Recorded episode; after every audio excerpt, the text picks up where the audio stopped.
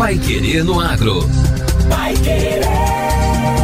O Jornal do Agronegócio. 91,7. Após sucessivas altas em todo o país, os preços das hortaliças devem se estabilizar e podem até mesmo cair. É o que aponta o último boletim ProHort da Conab, a Companhia Nacional de Abastecimento, quem explica é o diretor de Informações Agropecuárias e Políticas Agrícolas da Conab, Sérgio Dizem. A gente nota que os preços dos produtos chegaram num patamar, estão perdendo a intensidade de altas. Então isso faz com que a demanda caia, a demanda caiu, o preço pare de subir. Na análise de comercialização de frutas e hortaliças realizada nas ceasas do país, a Conab registrou um crescimento no mês de março. Arthur Vasconcelos, analista da companhia, fala sobre essa variação. Começando com a análise das hortaliças, pegando o panorama aí das ceasas que nós analisamos, nós notamos que houve um aumento na quantidade comercializada em relação a fevereiro de 9,9%. Esse é um resultado esperado, uma vez que o mês de março geralmente tem uma comercialização maior em relação a fevereiro, porém, em relação a março do ano passado, nós tivemos uma queda no volume comercializado de 7,6%. Falando agora das frutas, no total comercializado, nós tivemos um aumento de 11% em relação ao mês passado, porém, uma queda de 2,2% em relação a março do ano passado. Banana teve variações de alta e de baixa de preços, uma alta mais expressiva foi nas ceasas de Recife, Pernambuco, 27%, e a queda mais expressiva foi na Ceasa de Brasília, DF, menos 16%. A laranja também teve aumentos e baixas de preço. Maçã teve viés de alta, mamão de alta também, mais expressiva, e também melancia viés de alta, mas com elevações baixas. Novidade deste quarto boletim ProHort do ano é uma análise completa sobre a produção e o mercado nacional de pesca e aquicultura.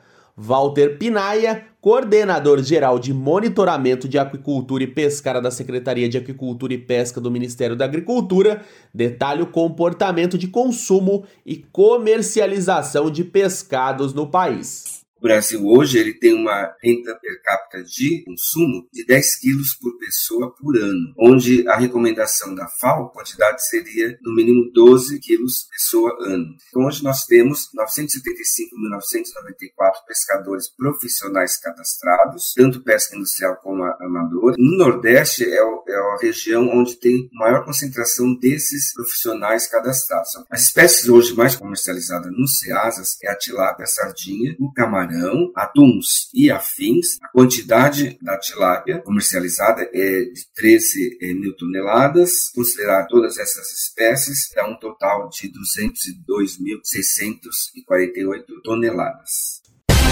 Vai Querer no Agro. O Jornal do Agronegócio.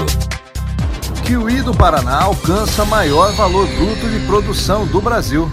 O kiwi não é uma fruta acompanhada sistematicamente nas estatísticas nacionais oficiais de produção, mas de acordo com o Censo Agropecuário de 2017 do IBGE, que pela primeira vez apresentou alguns dados, o Paraná apareceu como detentor do maior valor bruto de produção da cultura no país. A pesquisa do IBGE apontou que a fruta foi cultivada em 422 hectares de 296 estabelecimentos rurais e resultou em 5.600 toneladas. O VBP gerado atingiu 12 milhões e 900 mil reais, dos quais o Paraná foi responsável por 49,6%. O estado é seguido por Rio Grande do Sul, com 33,6%, e Santa Catarina, com 16,2%. O Deral acompanha a cultura desde meados de 2000. Nos últimos 10 anos, os produtores de kiwi ocuparam, em média, 200 hectares e colheram em torno de 3 mil toneladas. O VBP paranaense para a fruta em 2020 alcançou 13 milhões e 500 mil reais. Foram produzidos 2.900 toneladas em 193 hectares. O destaque ficou para o município de Antônio Olinto, no sul, que detém 20,4% da produção, seguido de Araucária, na região metropolitana de Curitiba, com 18,2%, e Malete, no centro-sul, com 17%. Além deles, outros 25 municípios produzem a fruta comercialmente. Nas unidades da Ceasa do Paraná foram comercializadas no ano passado 901 toneladas, vindas principalmente da Itália, do Paraná, Argentina. A movimentação de recursos chegou a 11 milhões e 800 mil reais. Agora, no Pai Querendo Agro.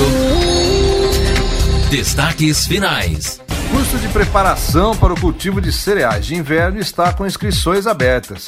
O IDR Paraná, em parceria com a Escola de Gestão do Paraná, oferta o curso Capacitação de Técnicos para o Cultivo de Cereais de Inverno no Paraná.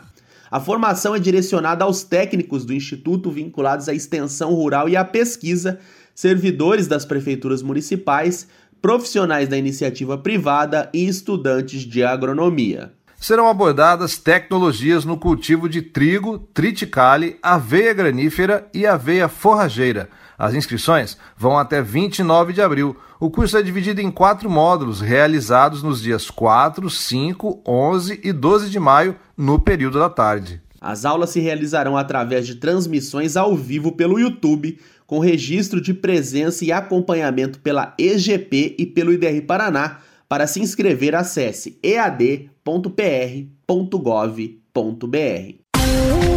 E o Pai Querendo Agro desta sexta-feira fica por aqui. Obrigado pela sua companhia.